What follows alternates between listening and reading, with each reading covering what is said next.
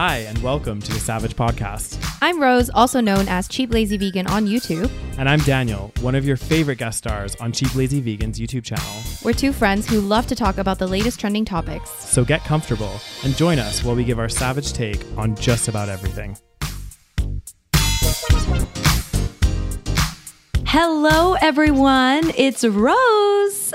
And I am back with another episode of The Savage Podcast. You guys, I do not have Daniel with me, as we've discussed, but it feels very, very weird. So if you guys don't know, my co-host, my beloved co-host slash one of my B F Fs, Daniel Davies, okay, is uh, actually in the U K at the moment. He is on vacation. He's on holiday, as the Brits like to call it. And um, yeah, so... it's just me today. I uh, apologize.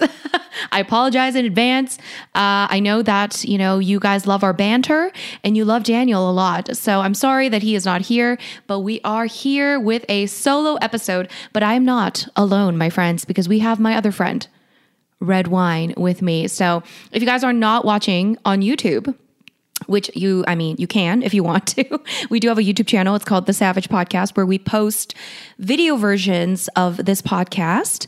And um, yeah, if you guys, you know, want to see my my face, you want if you want to see Daniel's pretty face when he's back, uh, definitely check out our YouTube channel.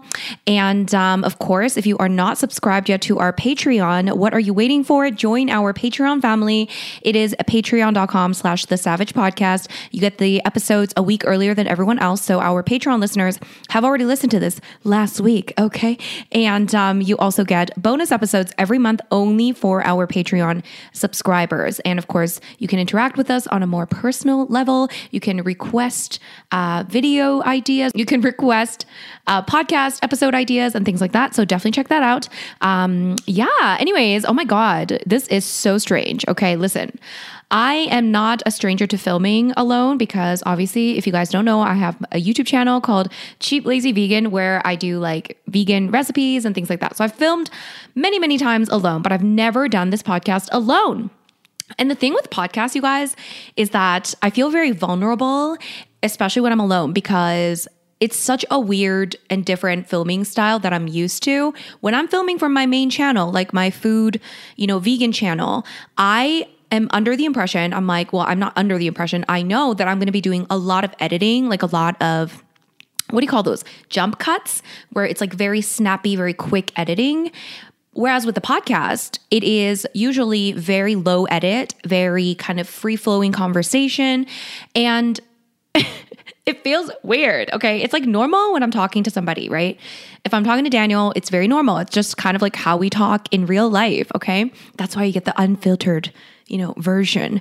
But um, when it's by myself, I feel very weird because I know that I'm not going to be editing this that much, but at the same time, that makes me feel very vulnerable because I'm used to like editing the crap out of every single video. I edit like all the ums and the like and the, you know. By the way, why do we say um and like so much? Like generally as a population, I feel like, especially in North America, North Americans, we love to say the um and the and the like. I remember back in university, one of my professors, he was this old man. I was like, why are you not retired? Anyway, he was a very interesting old man. He was probably like, I swear he was probably at least in his seventies or eighties. And um he really hated when anyone said um or like or any of those sort of sentence continuing words. What are they called? Anyways, he really, really hated those. So anytime you would speak out, he would make you speak, okay? And anytime you would speak in front of the class, he would, you know, make sure you were not saying um or like or uh or anything like that. And anytime you'd say it, he like, I can't remember what he would say, but it was like embarrassing and awkward. And that's when, you know, that's probably the first time I realized how often I said um or like. And then of course, the second time was when I started doing YouTube and started editing my videos and realizing, oh my God, why do I sound so ditzy? Oh my God, why do I say like every single two seconds? And then of course with this podcast, especially because we don't really edit out all the likes and the ums. And I know some people were like commenting being like, oh my God, you say like and um like way too much.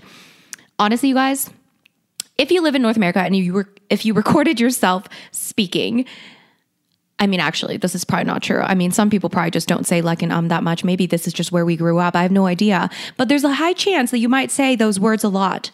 But uh, yeah, I'm, I'm trying to teach myself not to, you know, because I don't know. It's not, it's not, I mean, it's not horrible, but it definitely doesn't make me feel smart when I hear myself saying um and like. Anyways, Lord, let me have a sip of my wine, you guys. Okay, I have been I have been blabbering for five minutes. And here's the thing, I have to talk for the next sixty minutes by myself. Not that that's ever been an issue, okay? But it feels vulnerable, okay? Oh, you guys, wine. Anyways. Oh my God, you guys. So I have been off. You know, we have been not doing this podcast for the entirety of June, which was actually so, so nice. Okay. Not going to lie. Not that we don't like doing this. Okay. But it was nice to have one thing off the plate, if that makes sense, because this is like relatively low effort for us, but it is a weekly thing. So we do have to record every week and it is, you know, time consuming. And of course we do our Patreon exclusives every month. So it is something we think about. It is something we, you know, it is on our minds. Okay. So to have one thing off of the list was definitely helpful. I released my new ebook on my main, you know, YouTube channel, my my Cheap Lazy Vegan platform, okay? I released a new ebook. Now I have four ebooks. That is crazy, okay? So this is one of the first things I did. Listen, guys, if you ever, not that any of you guys, I mean, maybe some of you guys, if you guys ever want to do like an online business or something, or if you want to do like social media, specifically if you want to do like influencing, right? So like um, Instagram, YouTube, making content. Um, one of the things, and I think one of the smartest things I did to make this basically a viable business for me was creating my own products, okay?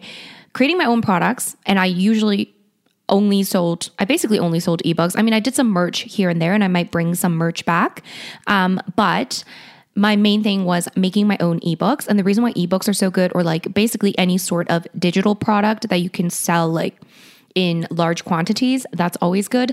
Um, the reason why it's good is because you don't have to keep producing it. It doesn't have any overhead cost. And you are creating a product that can be distributed basically infinitely almost. And of course, you already have an audience, you know, that follows you. And, you know, you might have something important to say or something important to share. For me, recipes, a collection of recipes that I find really uh, delicious and intriguing. That's what I decided to share. And that's one of the first things I did when I uh, became a full-time YouTuber. That's what kind of propelled me into becoming actually a full-time YouTuber, because before that I was making money. I was doing videos and I was making uh, money through sponsorships, but it wasn't until I released my first ebook that I called myself a full-time YouTuber, because that's the time when I finally made like a paycheck that was enough to call myself a full-time YouTuber. Anyways, random, random little, you know, piece of information.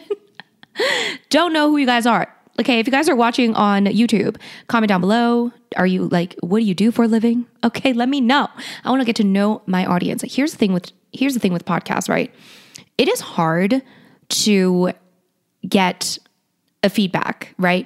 In some ways I like it because, you know, social media, YouTube, TikTok, oh God, TikTok especially, YouTube, Instagram, TikTok, all those things have the comments, you know, available, and comment section can be a bit daunting.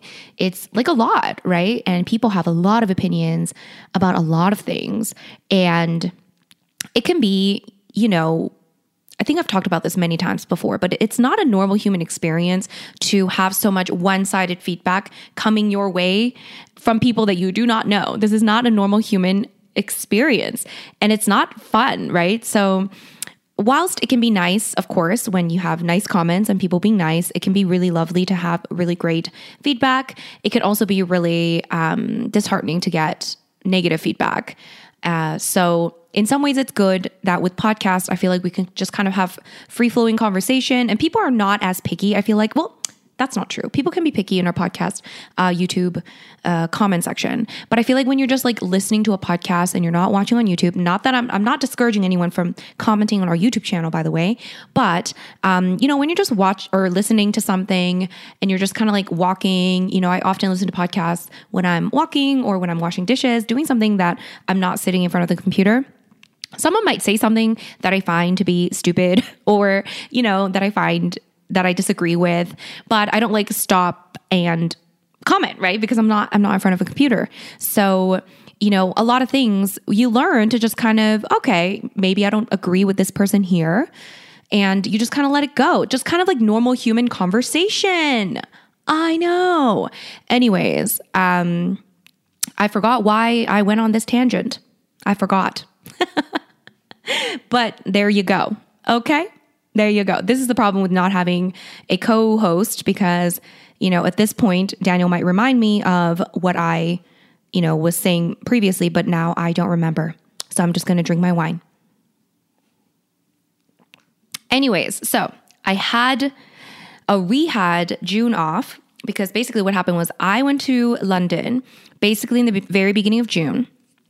After I re- released my ebook, by the way, check out the ebook. It is, you can buy, let me say that again. See, this is where I'm like, okay, I need to edit this part. Oh my God. Anyway, check out the ebook, you guys. I have four ebooks. You can go to the cheap lazy vegan dot com. Okay, don't forget the the because somebody stole cheap lazy vegan dot com.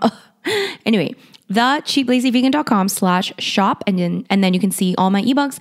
I have ebook bundles that are cheaper. But anyways, my new ebook is basically a weight loss recipes ebook. It's a compilation. It is a gigantic compilation. I feel like I, I talked about this before, but anyway, it's a compilation of, um, what do you call it? Uh, weight loss friendly recipes that are still really delicious. So that's all I'll say. Definitely check it out if you are interested.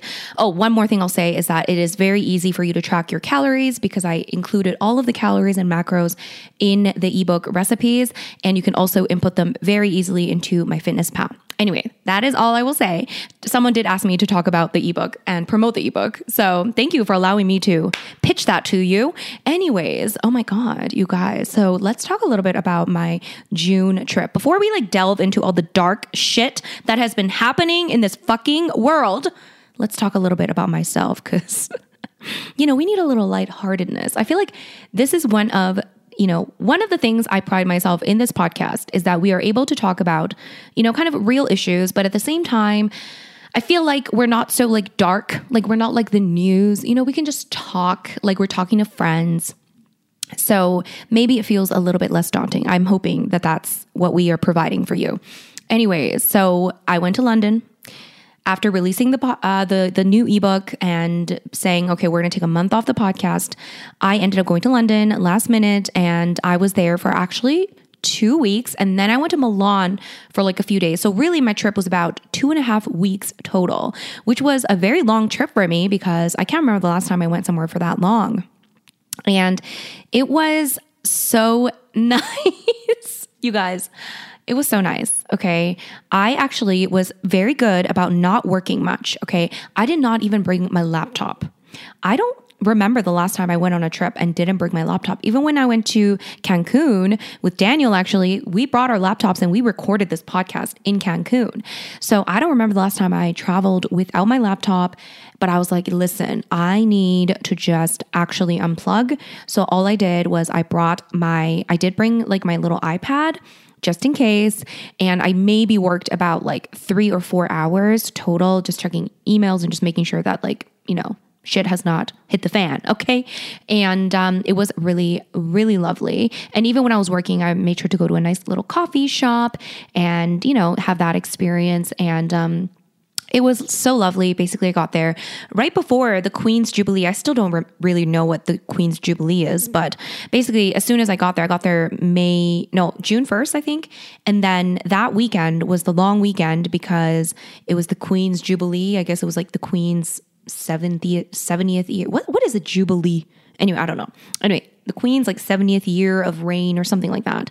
So it was like a four day long, long weekend. So my friend, I was staying with my friend Christelle, uh, who lives in a really nice little neighborhood. So she basically had the whole weekend off. So we did a lot of just drinking, talking, chilling, walking around London. It was so nice. And the weather was almost perfection. There were days when it was a little cloudy, but very, very little rain. And even on the cloudy days, it was like kind of nice because it's just like, it's like London. You kind of just expect it to be a little bit cloudy, but most days were quite sunny. And just, it's just so great to be back in London again. At first, it was weird, right? I got off the plane. I was so excited, okay? I had all the nostalgia. Okay, let's talk about nostalgia in a second, but I was so excited. I was like, oh my God, it has been three years at this point. I used to live there from twenty fourteen to twenty sixteen. I moved back, and then every year I went back to London because it was kind of like a second home to me. It means a lot to me. London has a very special place in my heart. I started my Cheap Lazy Vegan YouTube channel in London. I met so many cool people in London. I became a vegan in London. I think I did the most growth in London. It was just such a transformative two years of my life. And then after that, yeah, when I came back, um, I went back in twenty seventeen, twenty eighteen, and twenty nineteen. And then, of course, twenty twenty is when COVID hit. So I actually did not go back to London since uh, twenty nineteen. So then this year, it had been three years, my friends. Three years, okay? Which I know, it's not even that long. And I'm so lucky and grateful that I have been able to go back basically every year. And um, yeah, and also so grateful that I went back this time. And it felt so strange. It was like I was having like reverse, reverse, reverse, reverse culture shock, reverse, reverse culture shock. I don't know. It was very strange. Um, but I got used to it very quickly. And before I knew it, I was like, wow, it feels like I've been here forever again. Like, it's so weird.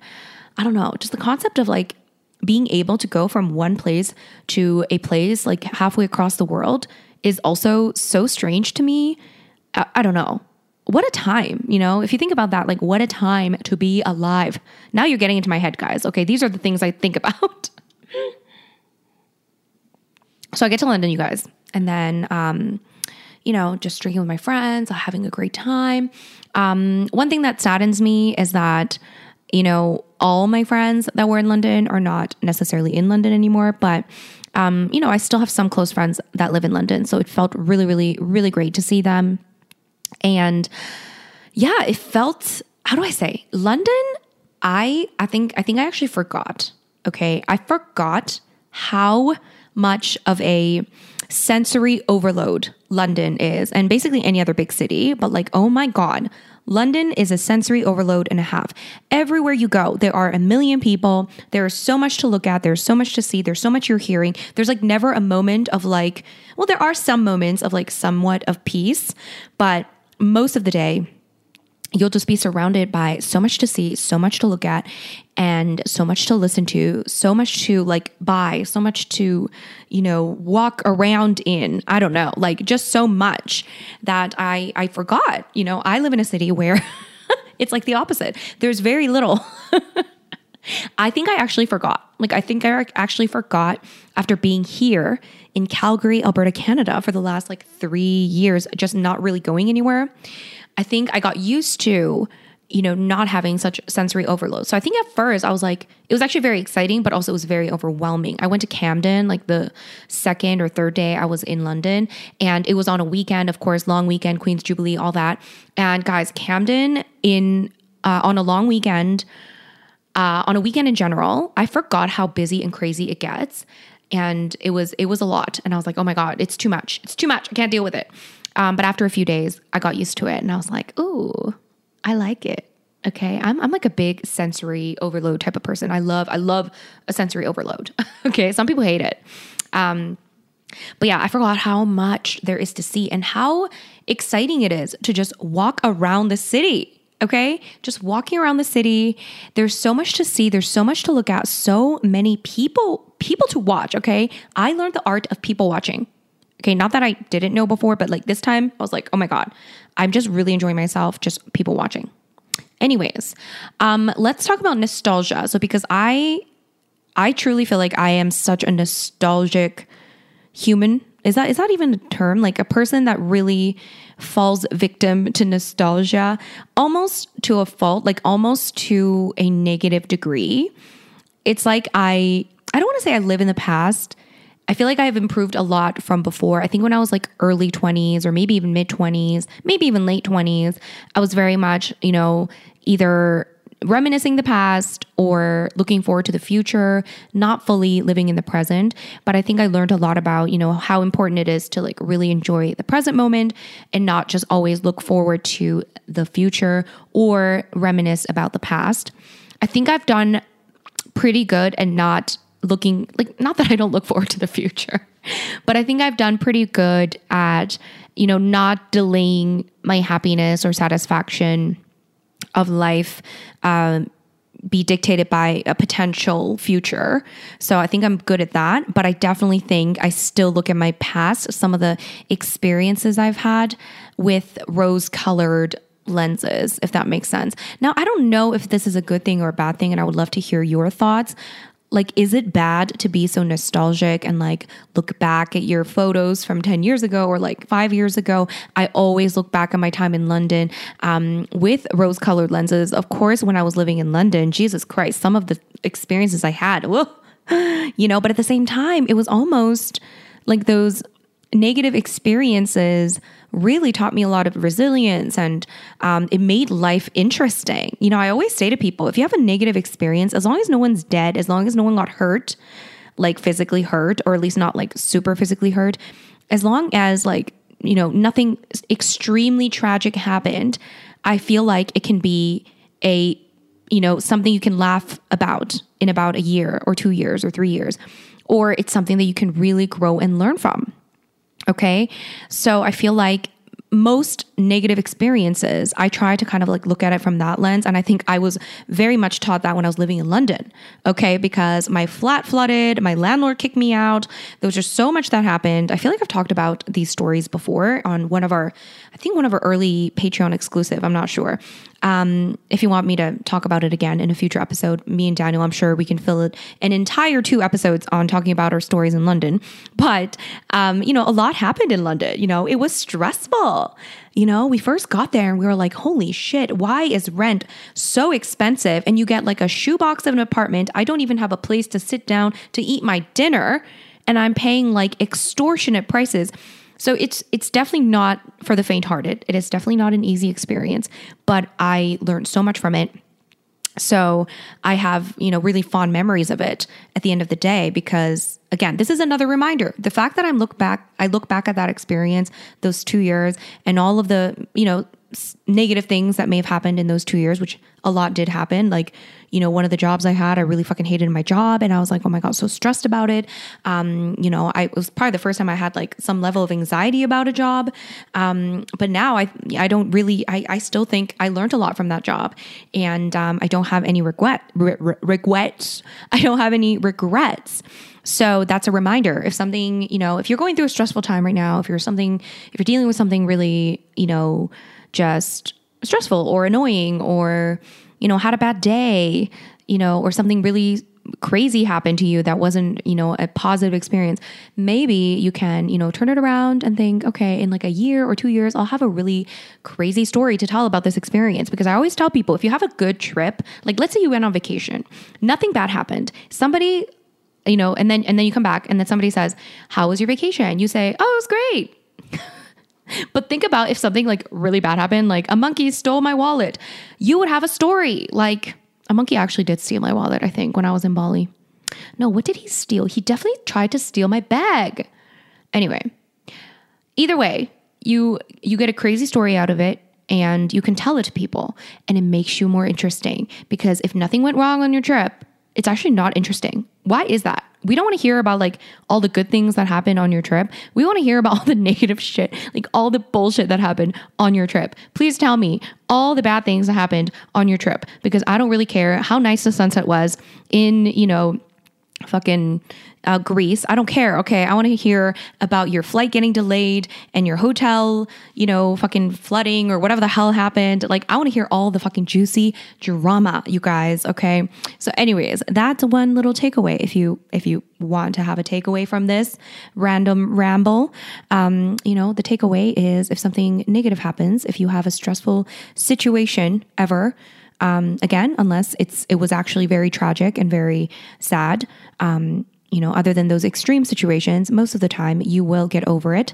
You will learn to, um, appreciate those experiences in the future, and you will live to tell the tale, and it'll be very interesting. Anyways, so one thing, you guys, oh my God, I have to complain again. Okay. I know we complain about this like every single time, but I will not stop until this changes. Okay. I will be an activist, okay?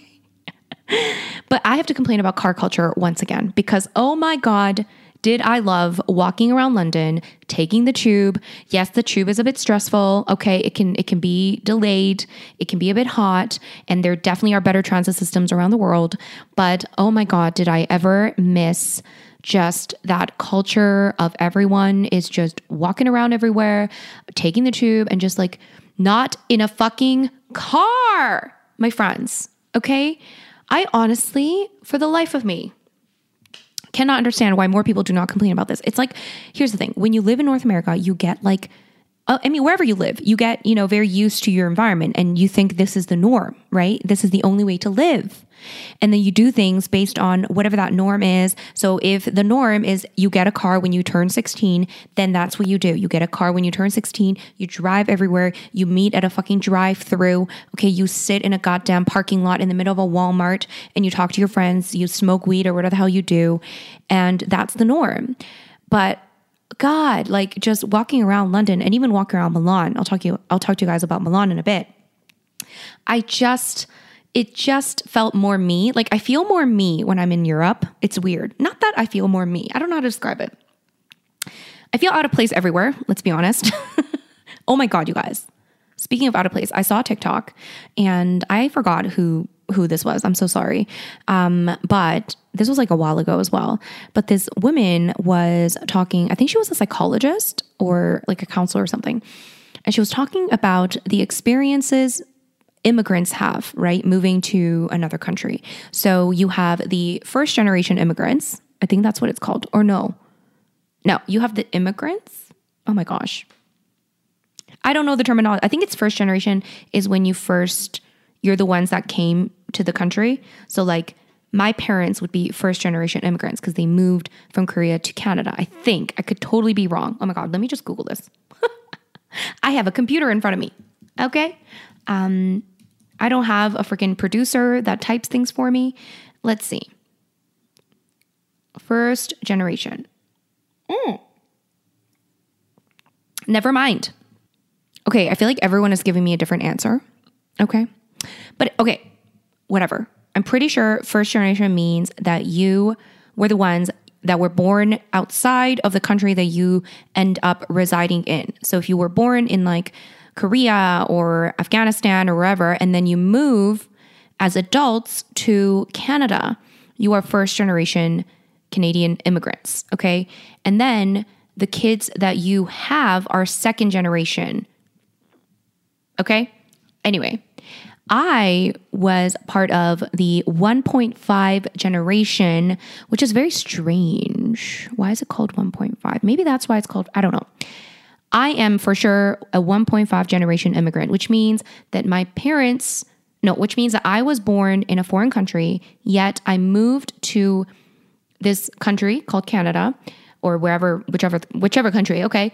I moved to another country as a child.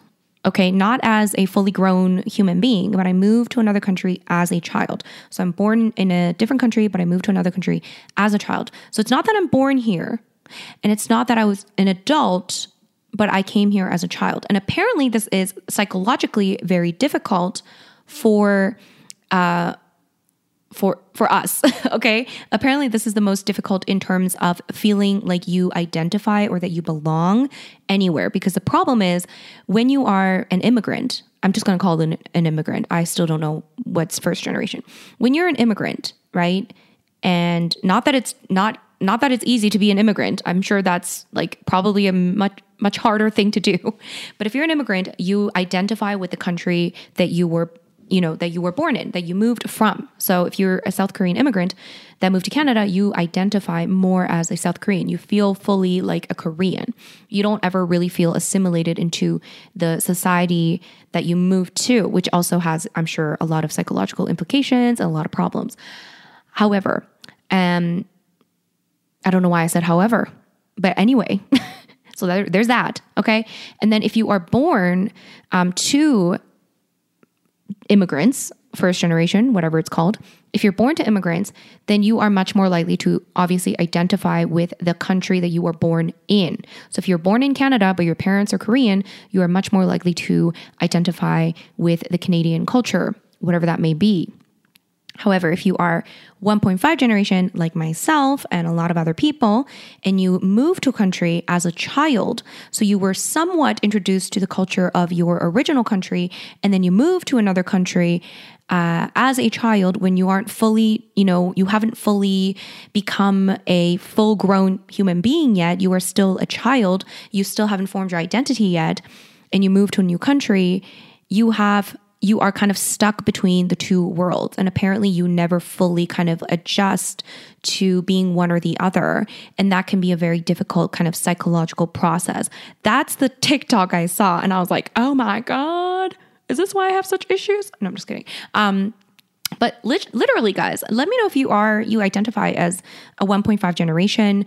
Maybe you have the same experience, but it definitely does kind of, you know, it definitely has a little bit of that. Like, I feel like my experience definitely is um, a unique, not not a unique one, but compared to people that were born here and compared to immigrants, I definitely have a very different experience.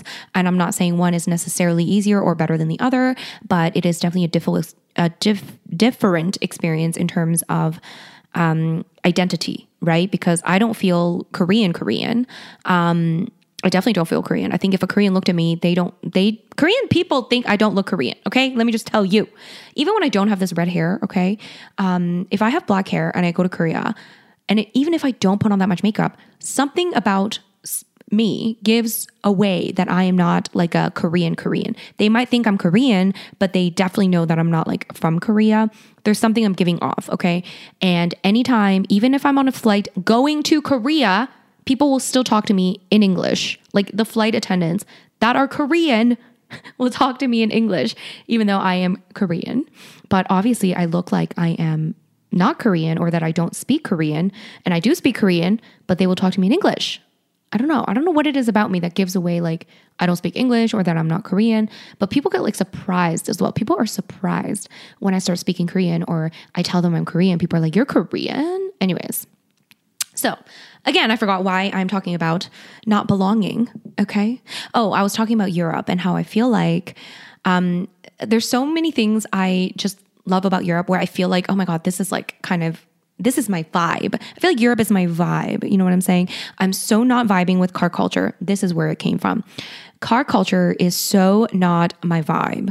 I'm sure you guys have heard me complain about this over and over again, but like I've never been into cars or like the idea. Like when I turned sixteen, I wasn't like, oh my God, I need to get a car. I didn't get my license until I was nineteen, which is quite late for um, Canada. A lot of kids get it, you know, at sixteen, seventeen, eighteen, whatever.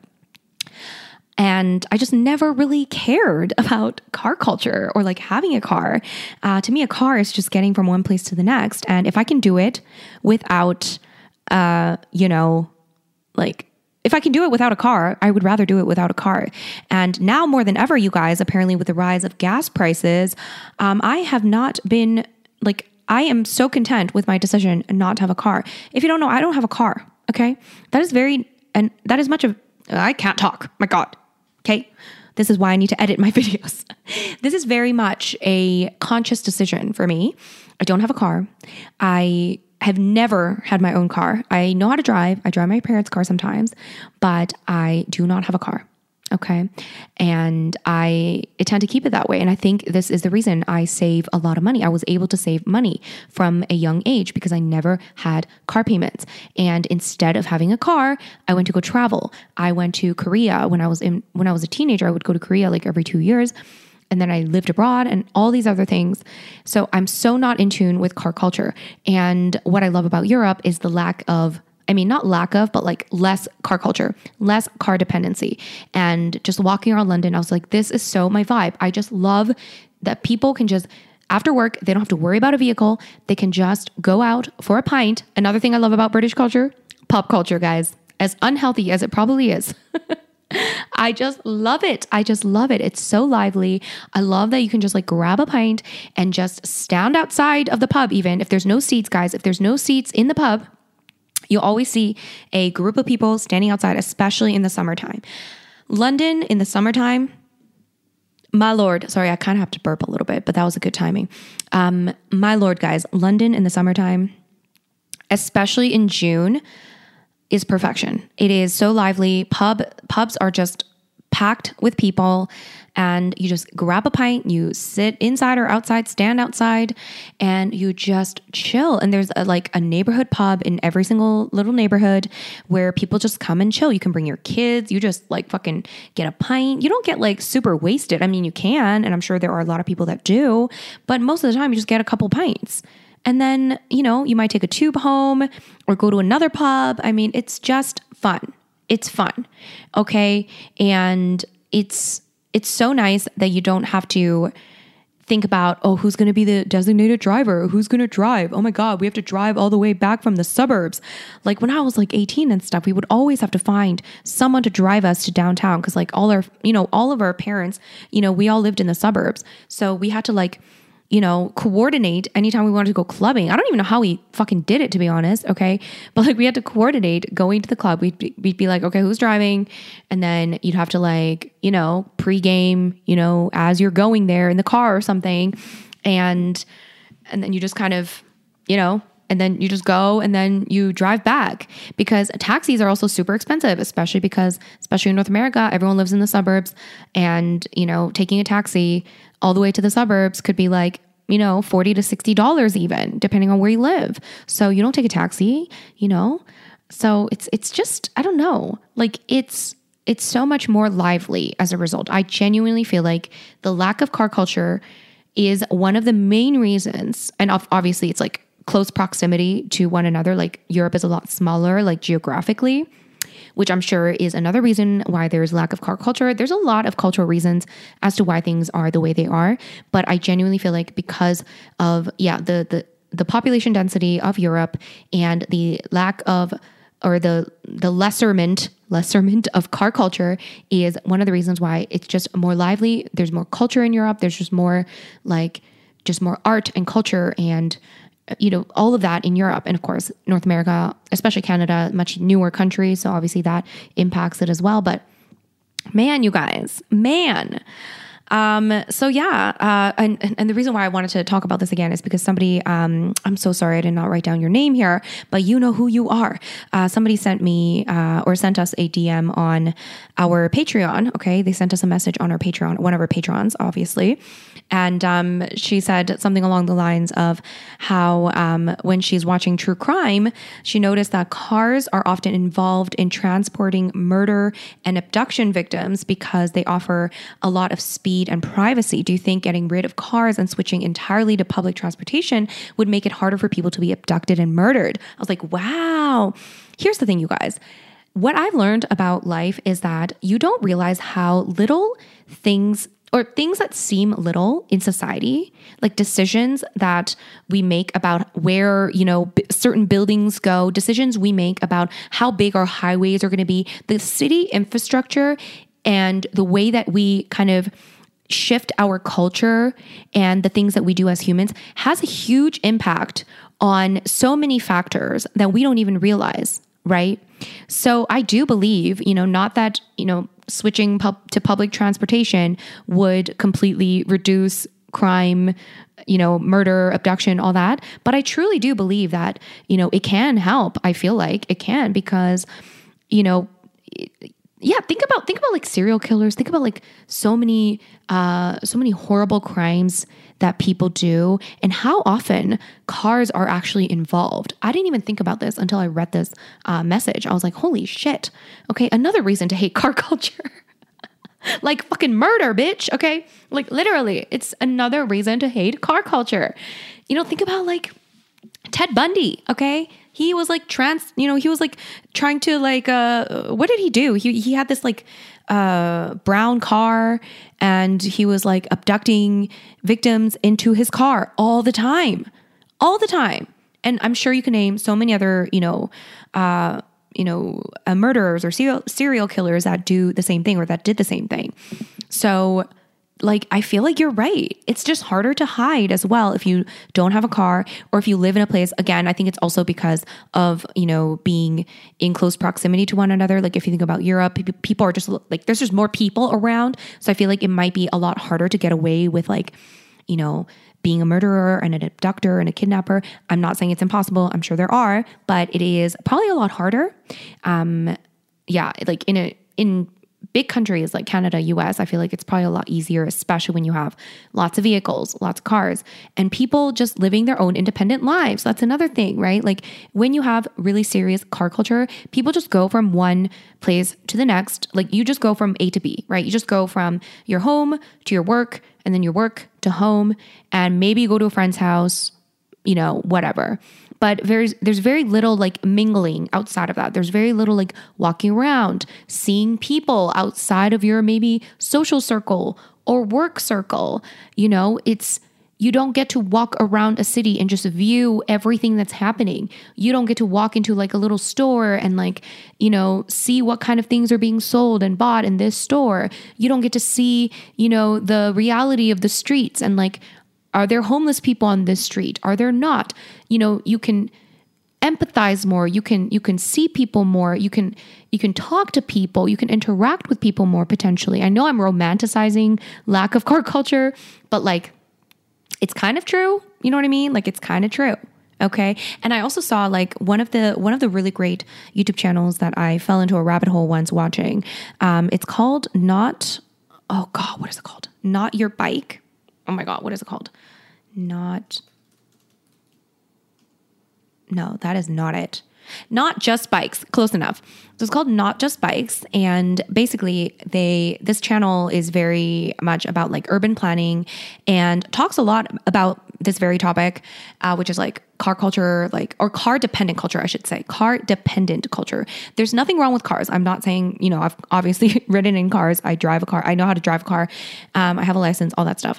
And obviously they can be very, very helpful. And I'm not saying we should all just get rid of cars. I know that there are, you know, obviously circumstances in which we need cars, but I don't like car dependent culture where you feel like everyone and anyone needs to have a car and that you need to have five vehicles in one household, that like in a household, every single person that lives in that household needs to have their own vehicle. I don't like this. I don't like lack of public transportation or, or the option of having uh, good public transportation. I don't like that. I don't like having to take, uh, let's say a bus for an hour uh, when you can just drive for ten minutes. I don't like having to walk on shitty roads that don't look nice because they're all built for cars. That's what I mean by car culture uh, or car dependent culture. So anyways, this um, YouTube channel talks about, God, and I forgot why I'm talking about this YouTube channel. God, you guys, my brain, my brain, I have TikTok brain. What do I do?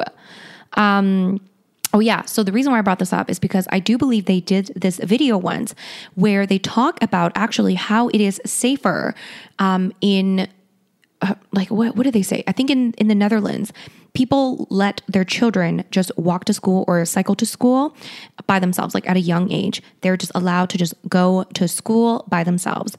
And the reason why it's allowed, again, it's because there is more people around. There are more people around, and there are people actually walking around the streets. There are people in the town. When they're walking, there's people. And again, it's a lot to do with population density, not just cars, but that's one of the things that allows it to be actually safer because there are more people around. So this goes back to the whole, like, is it going to be safer when there's um, more public transport and less cars? Absolutely. I do think that is a reason. And the reason why when in North America, we are very obsessively, you know, making sure our kids are like never alone.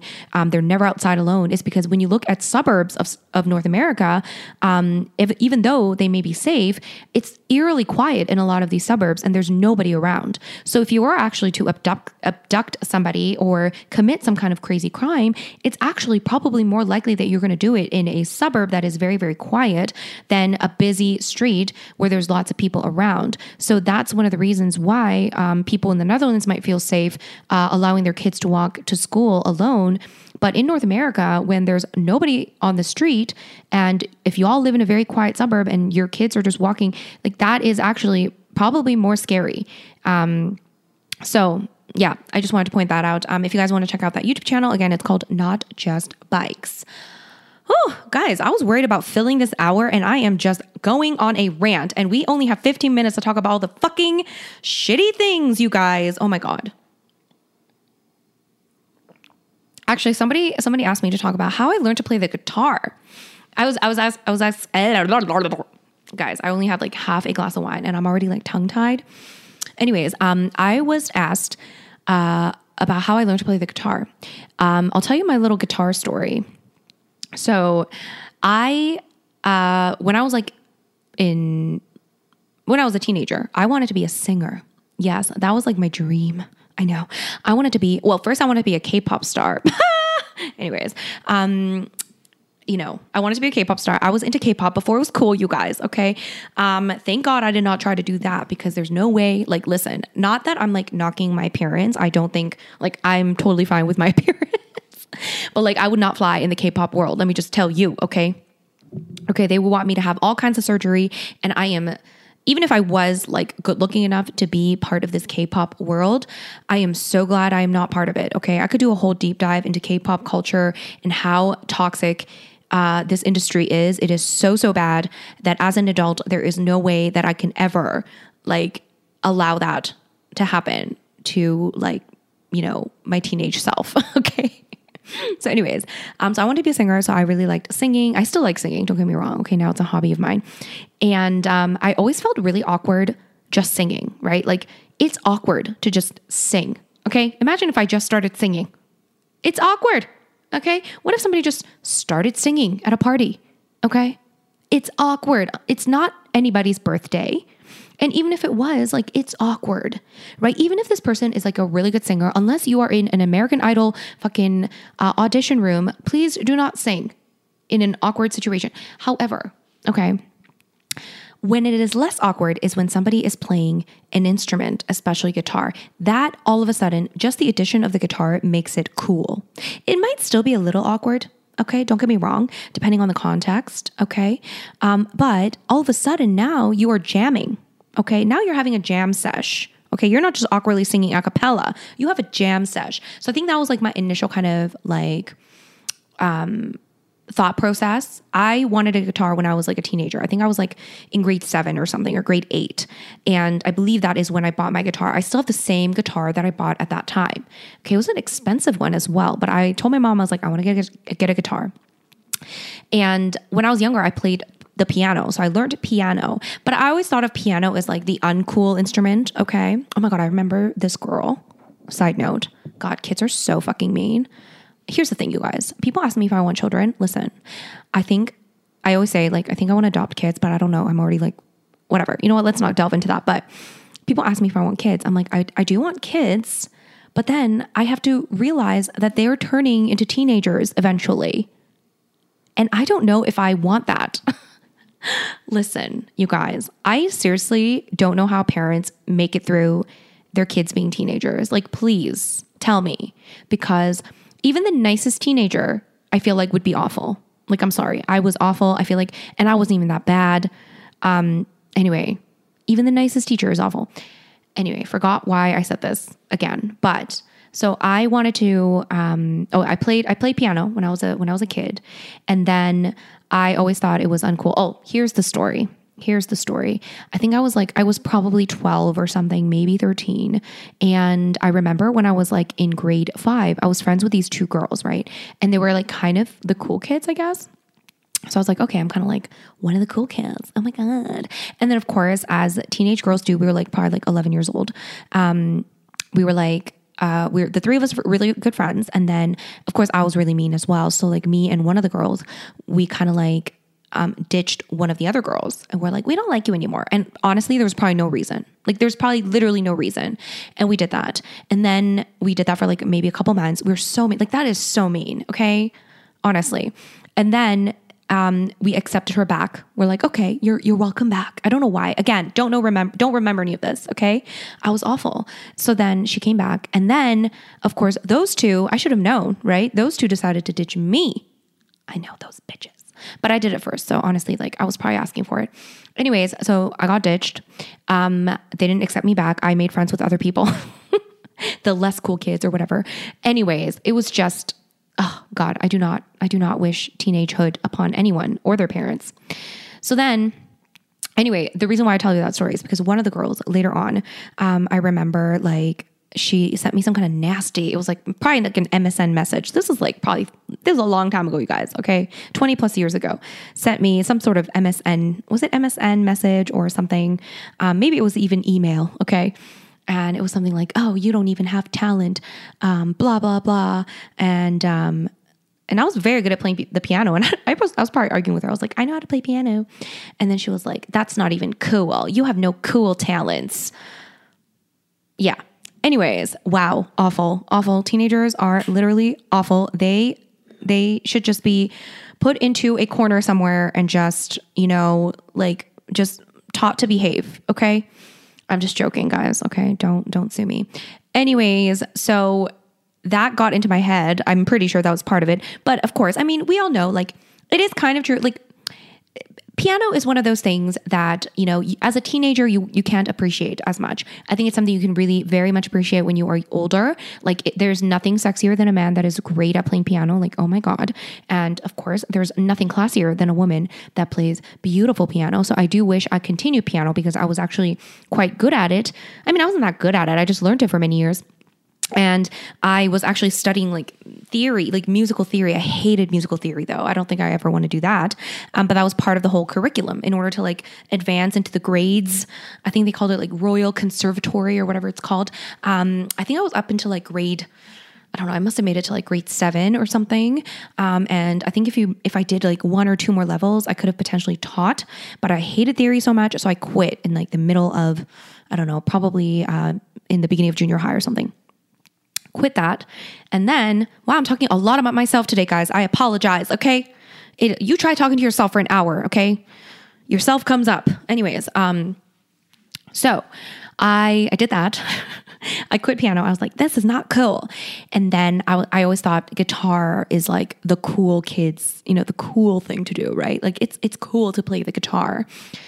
So I think that's, that was like my mindset. I just wanted to A, sing without being awkward and B, be like a cool person that plays the guitar. So I got a guitar and, um, I think I like, um, I don't even know if I did lessons initially. I think for a while I just like, was like, I'm going to just teach myself. And I barely touched it, of course. And then I think when a couple years after having the guitar, I was like, okay, I should probably take like some kind of lesson. So I took like maybe two months lesson. This guy with like really long hair, anyways, uh, bless him. And I think one of the first songs I learned to play was like, um, knock, knock, knocking on heaven's door. Wow. So depressing. I don't know why I learned that, but that was one of the first songs. Um, and then I just kind of, uh, I think I got a little bit of confidence from that, just a little bit. It was so hard. Guitar is really, really hard, especially in the beginning, uh, because your fingers hurt and it's really, really awkward. Like, I feel like this is what I always say. I feel like guitar is harder in the beginning, but it's easier to, um, be okay at, as in like piano, you can kind of t- like, you have to be kind of like really good at it, um, to sound good. Whereas guitar, you can just learn a few chords. And as long as you know a few chords, like you can play so many songs. So you can like pretend that you're like good at it. So that's kind of like where I am at. Like I am not good at guitar. Okay. Any guitarist will tell you like, I am pretty much a beginner. Like I'm not even intermediate, but like I, I think I can like get away with it because it's guitar and because I sing along with it. Whereas piano, it's really hard to like fake being good at the piano. Um, that's my perspective. Unless of course you're singing along with the piano and just playing like small chords. Um, but, but yeah, guitar is like easier to kind of like fake being like a good guitarist. Anyway, so that's kind of like what I got into. And then of course I started learning a little bit more, um, alone. Like I learned how to play like Officially Missing You on the guitar, like with the tabs. I started learning like different little songs, um, with the guitar. All you have to do really is to learn like literally four chords, G, um, fucking, oh God, C, D, and A something. I don't know. You literally need to know like four chords and you can play so many different songs. Okay. It's very, very, very nice. So I still like to play it. I don't play it as much as I want to. I want to practice more. Um, but yeah, there's that. That's, that's the guitar question. Now guys, we do have to talk about, of course, the news. I know, I know I've been just kind of talking about random things and it was kind of nice actually to kind of like be in, be in my own little corner, but oh my God, it's already like almost an hour. What the hell's going on? Um, Clearly, I don't need Daniel, so should we just uh, get rid of him? No, just kidding, guys. Guys, we love Daniel. I know you love Daniel. You don't want to get rid of Daniel. Um, uh, some pe- people asked me to spill tea about Daniel, and um, you know, uh, I also joked about. I'm like, I'm gonna spill some tea. Listen, guys, Daniel is actually one of the nicest people, and he is literally the way you see him here is basically how he is, except he's a little bit more crazy in person. He's more like. He is even more fun in person and, um, he's more likable, I'm sure, in person. Not that he's not likable on, on camera, but, um, uh, he is just lovely. He, there's really nothing, nothing bad to say, honestly. Um, I And we truly cannot stop talking. Like, we will literally record the podcast and then we will have wine and talk for like a few hours after. I don't know why we have so much to talk about, but we will just talk and talk and talk. Um, we will meet up for walks and talk and talk and talk. So yeah, he's not going anywhere. He's coming back very, very soon. So we do have to talk about, of course, the tragedy that happened in the United States while we were taking our little lovely break, which was that Roe v. Wade was, of course, um, as we were predicting, uh, unfortunately overturned. I'm sure you guys know what it is, but just in case you don't, Roe v. Wade was basically the protection clause. I don't know if I'm uh, articulating this correctly, so do correct me if I am articulating this wrongly, but Roe v. Wade was a protection clause that provided a federal uh, level of protection in the United States of America for women to have abortions, safe and legal abortions. Now, that doesn't mean that it was completely legal in all levels all over America. That meant that it was, I think it was first trimester, there was no question, I think. Um, you had to provide safe Uh, abortions. And then afterwards, it became a little bit more um, dependent on the state. So But that was the protection. That was the federal right to abortion that women had, and now it has no long. It has been overturned essentially, and um, it was. It is. It is honestly. It. It shouldn't shock us, but it's kind of one of those things where it really makes me realize how we are going so, so backwards. I think with COVID, when COVID happened, and all of the you know crazy things that happened uh, from the right wing, I genuinely was like, okay, we are really kind of like moving backwards. Like, we're becoming more conservative.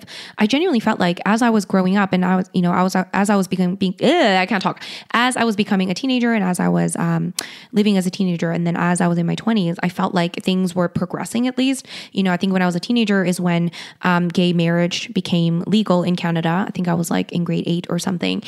And just like small little things kept happening that made it feel like we were progressing. Like, we legalized weed in Canada, um, you know, when I was in my twenties, and I don't know, like a few other things happened, you know, like f- progressive things happened. So I felt like we were moving in that kind of right direction. And then this, and then COVID happens, and then now this. And I feel like this is truly like a terrifying time.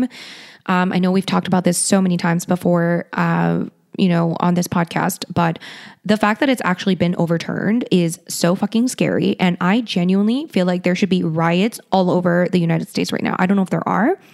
Um, I truly, I do understand if you don't want there to be, because uh, today is July fifth. Yesterday was July fourth. And of course there was yet another uh, horrible mass shooting in America for Uh, during some kind of July fourth celebration. So I can understand. And also after like COVID and all the crazy things that happened during COVID, um, in all the riots and stuff and all the dangerous things that happened, people getting shot and killed, I can understand why people would be too scared to riot and too scared to uh, protest. But holy shit, holy fucking shit, you guys, this is so fucking backwards. I was just watching um, the beginning of a documentary about this, about Roe v. Wade on Netflix. And they, I think they said that they started talking about this, or they legalized uh, abortion, I think sometime in the seventies or something like that.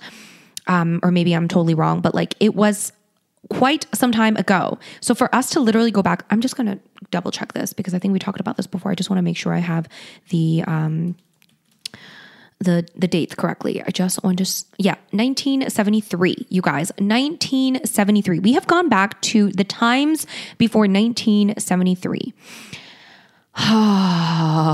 I honestly cannot. And here's the thing. I know we talk about, oh, like we're in Canada, come to Canada. And I'm not going to say that Canada isn't better in terms of many aspects. We have universal healthcare. We have, uh, we, at least for now, have the right to abortion. We have a lot of things that the U S does not have. And we do, we are a more progressive nation, just, you know, naturally we are, um, in almost every aspect. However, I would not get too comfortable. Okay. Us Canadians, we cannot get too comfortable. We are so close to the U S politically. We are, you know, close. We are geographically so close. And let's be fucking honest. The conservatives in this country, okay, Canada, the conservatives of Canada, they want to be American so fucking bad. Okay. They do. They wish they were fucking American. Okay. And not that there's anything wrong with being American, but they want to be American in the worst ways. So I would not be surprised if this overturning of Roe v. Wade has now encouraged Canadian conservatives to start acting here in this country. It is scary, okay? And the idea that I recently saw this news story, it is fucking appalling that a ten-year-old child, ten-year-old rape victim, ten-year-old child um, could not get an abortion. Let me just double check this article because I was, I was, oh my God, it is. I couldn't read it because it was just, just the thought of this is so appalling, you guys, okay? A ten-year-old rape victim was forced to travel from Ohio to Indiana for abortion, okay? The case of a ten-year-old child rape victim in Ohio who was six weeks pregnant, six weeks. A lot of people do not even know they are pregnant in six weeks, okay? She was six weeks, oh God, ten-year-old child, guys, ten-year-olds. ten-year-old child was six week, weeks pregnant, ineligible for an abortion in her own state, was forced to travel to Indiana, okay, for the procedure. The story of the girl came to light three days after the court overturned a nationwide right to terminate pregnancy. Oh, and Ohio's six-week trigger ban came into effect. So I guess that means after six weeks, so, too bad, so sad for you. You better have a fucking child when you are already a child. So anyways, it is absolutely fucking crazy, you guys. It is absolutely fucking crazy, okay? ten-year-old child, okay? You are going to force a ten-year-old child to have a child. What the fuck is wrong with this fucking world right now? Um, anyways, so people cannot stop talking about this. I know this happened weeks ago, but I will not stop talking about it because it is so fucking disgusting. Okay. And I thought about this random analogy and I don't know if it like makes sense because I know people are so adamant that this is like, you know, like I can understand some, okay, here's the thing. I can sympathize. Okay. If the pro-life position was also the position that wanted to provide free universal health care to all citizens. They wanted to also provide um, mandatory parental leave from work, mandatory paid, sorry, mandatory paid parental leave. So maternity leave or paternity leave, paid, mandatory um, by law, okay? If the position was also to um, be Uh, what, what was it? Oh, also to have more gun control, less guns. Okay. Less guns. And also if the position was to provide more welfare and more resources from the state to mothers and their children that are in need. If that was also the pro-life position, I can almost, almost have a little bit more sympathy toward that position and try to kind of like understand that position more. However, that is literally the opposite of the pro-life position. Almost every single conservative, like almost every single pro-life person is a Republican. Okay. Almost not every single one, but generally speaking, okay, that is the majority of people that are pro-life. They identify as a Republican, and those same people, and we're talking about especially political people that actually have political powers, those same people are against universal healthcare. How the fuck can you call yourself pro-life when you have a country where people literally die because they don't have access to healthcare because they don't have money? How the fuck, how the fuck do you call yourself a pro-life country? Or how do you call yourself pro-life if you live in a country and you support the policies that allow people to literally die because they do not have access to healthcare because of how much money they have? What the actual fuckery, okay? And also, how the fuck can you be anti-abortion when you don't even provide paid parental leave by law? This is the only country in the world, guys. United States is the only country in the world that does not provide paid parental leave by law, okay? Meaning that not on the only country, sorry, only the only developed country. The United States is the only developed country in the world that does not provide paid parental leave by law, meaning every other country has some form of paid parental leave. Some people more than others, some countries more than others. And the reason why I bring this up is because, um, you know, for example, in, in Canada, there are laws for maternity maternity leave that is paid. So you get to take maternity leave and some of it has to be paid by the employer or government or whatever it is, okay? So the employer has to provide some level of paid parental leave, I believe, okay? I don't know the exact laws around it, but that is the same with every other developed country, okay?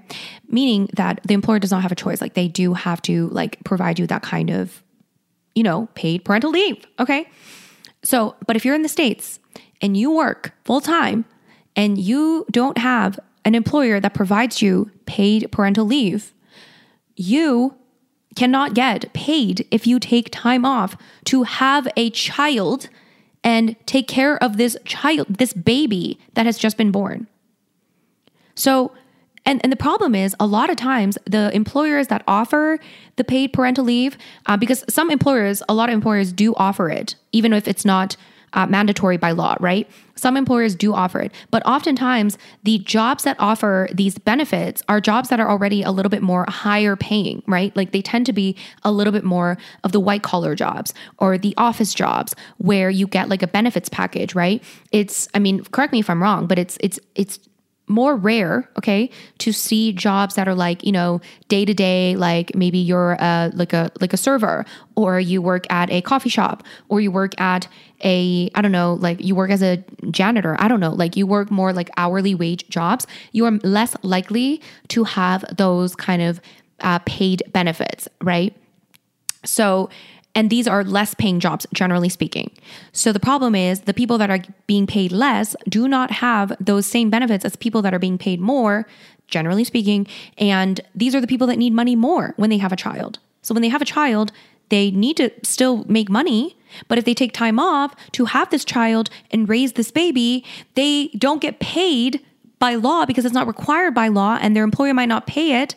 And then what are they supposed to fucking do? And childcare is also fucking expensive. And it's the same people that call themselves pro-life that don't want to also give affordable, if not like, you know, subsidized uh, childcare.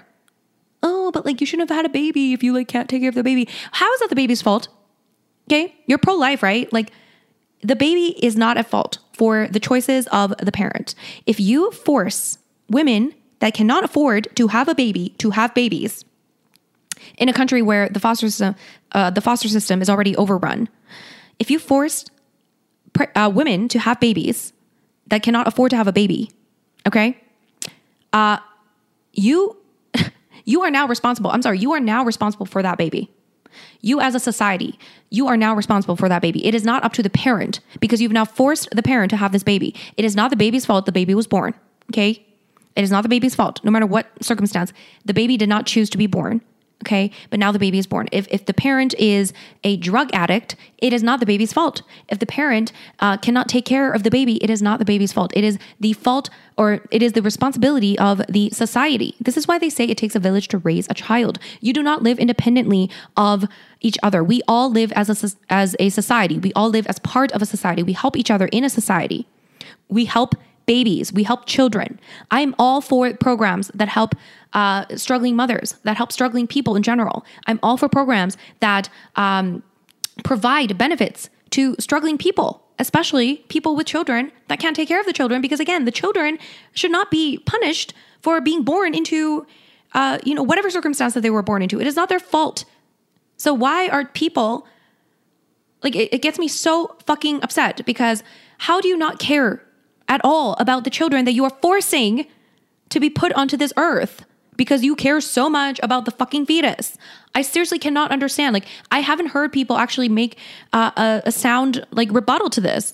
Like, explain to me why you think uh, the child should be born and then now and then now it is not your responsibility. It is now the full responsibility of the parent. The parent was trying to do the right thing. Okay. If they can't take care of a child, the best thing to do is to either not have the child or put the child up for adoption. For whatever circumstance, they may not ha- be able to put the child up for adoption. There are many, many reasons why that cannot be the case. Okay. Especially if the child is ten years old and is having a child. Okay. So like, I just will never understand how people can care so little about the people that are actually already on this fucking earth. Okay. You religious people that say you're fucking religious. Okay, that you don't want to kill the fucking fetus, but you don't want public health care, but you don't want any sort of regulations on guns. Okay, but you don't want to have any of your tax dollars, God forbid, any of your fucking tax dollars go to helping any fucking children that are actually fucking here on this planet. Okay, that you don't want to pay for a child's lunch, that you don't want to pay for a child to get a nice home, to to to have their parents uh, be with them. every day to take care of them and not have to send them to overpriced daycare, which they cannot afford. Okay? God, I just, I just, God, how do people buy this argument? I do not fucking understand. How can people continue to buy this argument? Anyways, you guys, honestly, I feel like people need to, I don't know. I don't know what the answer is. I feel like there should be riots. Like, I genuinely feel like there needs to be riots across the United States right now. It is so fucking depressing. It is so fucking heartbreaking. I genuinely cannot believe this is happening. And might I remind you that making abortions illegal does not prevent abortions. Making abortions illegal does not prevent abortions. I'm probably going to finish watching that um, documentary. I think it's called um, Overturning uh, Roe v. Wade or something like that on Netflix. And they do interview people from both sides. Okay.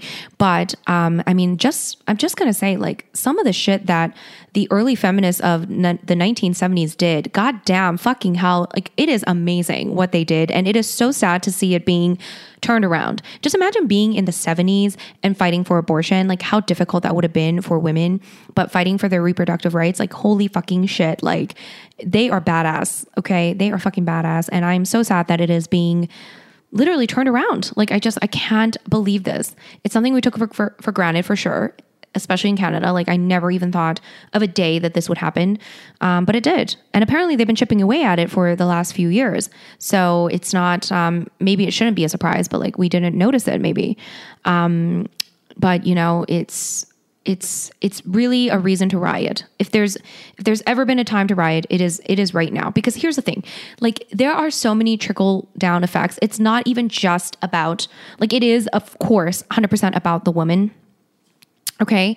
It is about the woman and her body and her right to choose. Oh, let me think, let me tell you this analogy, and, like, let me know if this analogy makes any sense to you, because I'm like, okay, it's very difficult to make an analogy about abortion because it is such a, Uh, how do I say? It is such a unique sort of uh, discussion, right? It's such a unique situation that it is very difficult to have a an analogy that makes sense, because you can't just be like, oh, can you just murder somebody that's just standing there? Like, it's not the same thing. And, like, every intelligent person knows that it's not the same thing. Like, murdering someone that is independent of you is not the same thing as Uh, you know, like aborting a fetus. So it is very difficult to come up with an analogy for abortion. But here is one I thought of that maybe makes sense. So let's say you were in a car accident. Okay. Let's say you were driving a car. I'm going to use the car thing again. Okay. Let's say you're driving a car and you got into a car accident, and it was your fault. It wasn't your intention, but it was your fault. You got into a car accident. It was your fault. And it was a very, very terrible car accident. You wake up after a couple of days, maybe you're in a coma. You wake up and you realize you're in this horrible car accident. Thankfully, you survived. And then you see that you have a body attached to you that is surviving off of you uh, because the other person in the other car that uh, unfortunately uh, collided with you um, happened to have injuries that were incredibly life-threatening, a lot more life-threatening to them than to you. And now they have to, again, this is a major hypothetical. So obviously I don't know how this, how, how this would make sense from a medical point of view, but, like, in a hypothetical situation, this person is now attached to your body because maybe needs your bodily functions to survive. Okay. And, it, and this person needs to be attached to your body for, let's say, nine months. Okay. In order to keep surviving. Now, is this a moral issue? Okay. Should you allow this to be happening? Should this be a legal thing? If you get into a car accident, it's not even just like if you're already, if you're attached to this person, if you are part of a car accident, right? Because I'm pretty sure there, like, if you're, if you're, uh, let's say a driver, even if you're a drunk driver, let's say, and you get into a car accident, you hit somebody's car, and this person is uh, in a life or death situation, but they need your organs. Now, should you, as someone that caused this accident, have to give away your organs to this person? Okay? Legally, that's no, right? But, like, from a moral perspective, from an ethical perspective, do you think that that is okay? Because we're talking about bodily autonomy here, right? So the car accident analogy to me, it it, it seems to make sense, because you got into the car. People make a lot of, you know, fucked up arguments uh, against abortion. And listen, listen. Nobody likes abortions. Okay. It's not like, again, we're not saying, woohoo, let's have an abortion. Like, woo, like fun times. people do not like the idea of abortions, and I am one hundred percent for programs that alleviate, not alleviate, that would decrease the likelihood of unwanted pregnancies, okay? I am one hundred percent for birth control, one hundred percent for uh, sex education, which of course the right wing that call themselves pro-life do not want. They don't want birth control. They don't want to talk about sex. They want to talk about abstinence-only education. So once again, proving that they don't give a fuck, okay, if there are unwanted pregnancies, because unwanted pregnancies happen when you have no proper birth control methods and no proper sex sex education. So yeah, I'm one hundred percent for proper sex education, one hundred percent for uh, birth control, and for programs that, again, help women that might be thinking about having uh, an abortion because maybe they can't take care of this baby, to potentially being having hope that they can take care of this baby because maybe they have support from the government and the society that they live in. Um, but anyway, my point is nobody likes an abortion, okay? It's not like, ooh, ooh, let's have an abortion party. Like, no. Maybe there are some sick people that do that, but very, very tiny percentage of the population. So I think the reason why it's a good analogy, or the reason why the analogy made sense to me, this car accident analogy, is because a lot of people say, well, if you didn't want to have a baby, you shouldn't have had an abortion. Well, I mean, you shouldn't have had sex or whatever. Well, if you didn't want to get into a car accident, you should have been driving a car. Do you know how likely it is for you to get into a fucking car accident when you drive a fucking car? Okay. And newsflash, I know that all the religious people think sex is only for, uh, you know, making babies, but that's your religious belief. That is not the belief of like literally every other person that's not religious. Like, there are many reasons to have sex. Like, you know, like, I'm sorry, but like, it's not just to fucking, you know, reproduce. That's like saying eating is only to survive. Okay. Eating is also for pleasure. Okay. Eating is also for enjoyment. So you are allowed to have sex, not for the Uh, purpose of reproduction. So you are also allowed to drive a car, uh, not for the purpose of getting into a fucking accident. So anyways, you drive a car with the knowledge that you might get into an accident, but you drove a car anyway. So it's your fault that you drove a car, right? So, and then this person got hurt because of you. There you go. Another thing that happened because of your actions, right? Even if it was an accident, it wasn't intentional. It was still your actions. You were, maybe you're being a little bit reckless. Maybe, maybe you looked uh, a little, you, you didn't shoulder check enough. Maybe you, you know, were driving a little bit too fast. Who knows? Either way, this person got hurt because of you and your, you know, uh, mistake in your car. And then this person is now reliant on your body to survive. Is it your responsibility now then to be attached to this person and get your bodily autonomy completely snatched away from you for nine months? Would you be okay with this is the question. So, I mean, we're, and again, we're talking about another person's life, right? This is a, like, this is an even more severe situation because now we have an actual human life that is an actual developed human. Okay. It's not just a fetus here. We're actually talking about an, an independent woman or independent human. Goddamn, guys, I can't talk anymore. It's been like an hour and twenty minutes, just me talking.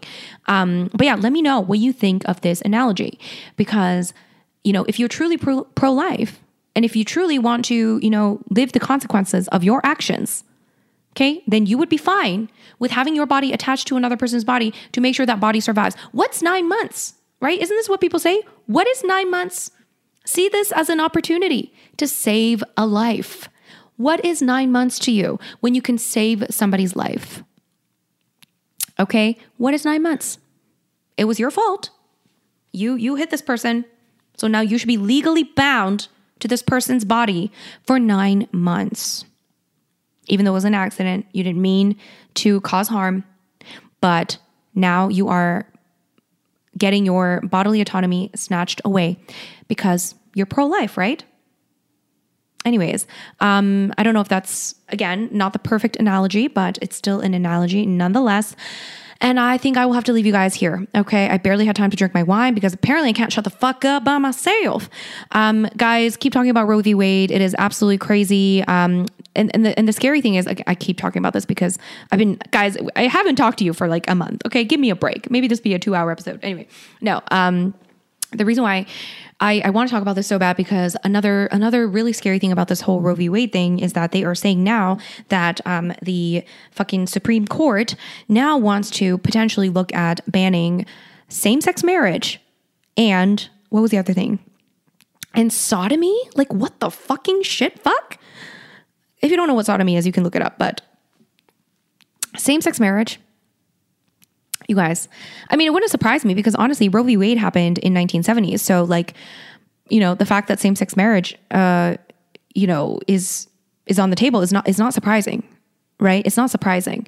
Um, ridiculous. It's ridiculous. These are the same groups of individuals. Again, like hypocrisy is literally just rampant in the right-wing people. Okay. Same people that say they're pro-life are also pro-death penalty also. Okay, pro-life, pro-death penalty, also pro not giving children food and welfare and money uh, to survive. Uh, the same people that don't want free healthcare, but also the same people that tell themselves or tell people that they are about being free. Okay, they believe in freedom. Okay, they believe in freedom so much that they did not even want to wear a fucking mask on their goddamn face because because of a worldwide fucking contagious virus, okay?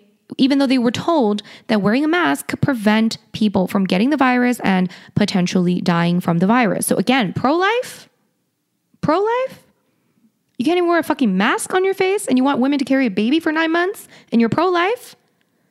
Um, but it's the same people that want freedom so fucking bad, you guys. The same people that want freedom so bad. That they want to control what you do in the bedroom. Mm-hmm. They want to control who you get married to. Okay? Gay marriage. Gay marriage. They are going to try to touch gay marriage. They already passed uh, the abortion bill. It would not surprise me, people. Okay? There needs to be some serious, serious protests going on. There needs to be something happening because it is literally Gilead right now, okay? If you watch Handmaid's Tale, Gilead is the land that America becomes in Handmaid's Tale, which goes backwards in time, and basically women become, um, you know, sex slaves, essentially, and um, it's literally Gilead. It's becoming Gilead. So, yeah, they're they're going to try to ban gay marriage. They're going to try to ban, uh, you know, probably all kinds of things. Uh, and ta- and turn this into a completely religious, authoritarian um, country. Anyways, um, sorry to end on such a... oh no, I, I'm supposed to say this. And on that positive note... um, anyway, uh, on that positive note... um, yeah, sorry to end on such a uh, negative, negative uh, way, but... We, we, I can't help it, guys. Like, I had to talk about this, right? Like, it's not something I can just be like... Let's not talk about it. Okay. Sometimes I wish, like a little part of me wishes that I didn't care about these things. Like, I know that sounds bad, but sometimes it stresses me out. You know, these world issues. My dad used to say, my dad used to say, you know, um, a lot of people feel bad for like the village idiot. I guess like back in the day in like Korea and stuff, and I'm sure a lot of other places, they always had like what they called the village idiot, where there was like a, a guy that was a little bit, you know, a little bit, you know, on the, the village idiot sounds really mean, but like, you know what I mean? Like a little bit on the intellectually deficient side. Um, and you know, maybe they were like less intellectually developed. And he said, oh, my dad was like, you know, you feel bad for these people, but at the same time you look at them and they are like the happiest people. Because they, they're just kind of happy to be there. They're happy to be around. They're happy to just live life day to, day by day. Um, you know, basically it was his version of saying um, ignorance is bliss. And sometimes I think that. I think ignorance might be bliss. But at the same time, goddamn, goddamn, like um, we can't really stay ignorant, okay? Uh, anyway, you guys take care of yourselves, okay? World is overwhelming. Today, this morning, I was feeling very overwhelmed. Uh, with, I don't know, workload and all kinds of things. And I had to Google like how to, how to feel less overwhelmed. There's too much to do. I was having like an episode of, I have too much to do that I don't want to do anything. So I went for a walk and I just kind of like, just told myself it was going to be fine. Wrote down a list. And um, yeah, so tip number one, write a list, brain dump, write everything you have to do if you're feeling overwhelmed. Um, maybe stay away from the phone for a second, put a timer on and do as much as you can, maybe in a few minutes, um, twenty minutes, thirty minutes, whatever it is, tidy up your space, spend some time outside. Okay. Just unplug for a little bit. It's so important. Going for a walk today was a godsend. I was feeling so overwhelmed and I went for a walk with Nadi, my dog, and it was really nice. And, um, yeah, just make a list, make a list of things you got to do and then just schedule time to do it. And it's fine. It's going to be fine. Okay.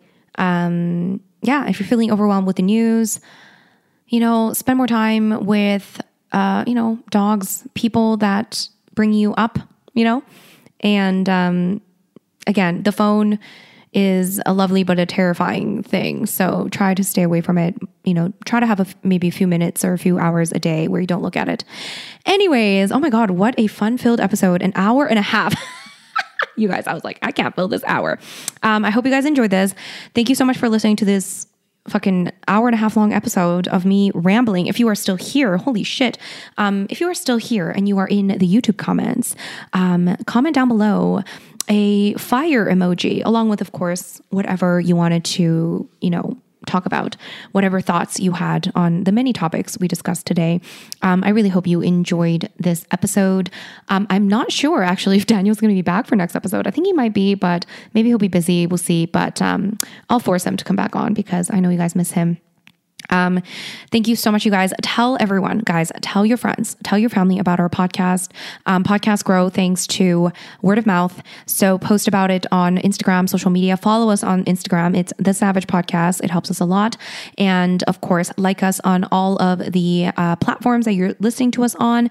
Uh, give us a little follow, a little rating, always helps, a five star. Uh, rating always helps. And uh, again, check out our Patreon, which is patreon.com slash The Savage Podcast. You could join for as little as three dollars a month. And of course, you get that bonus content every single month. And of course, you get the episodes uh, a week earlier than everyone else. And I forgot to mention, you also get the episodes ad free, completely ad free. So um, yeah, thank you so much, so much, you guys, for being so patient with us as we took the must, much needed month off.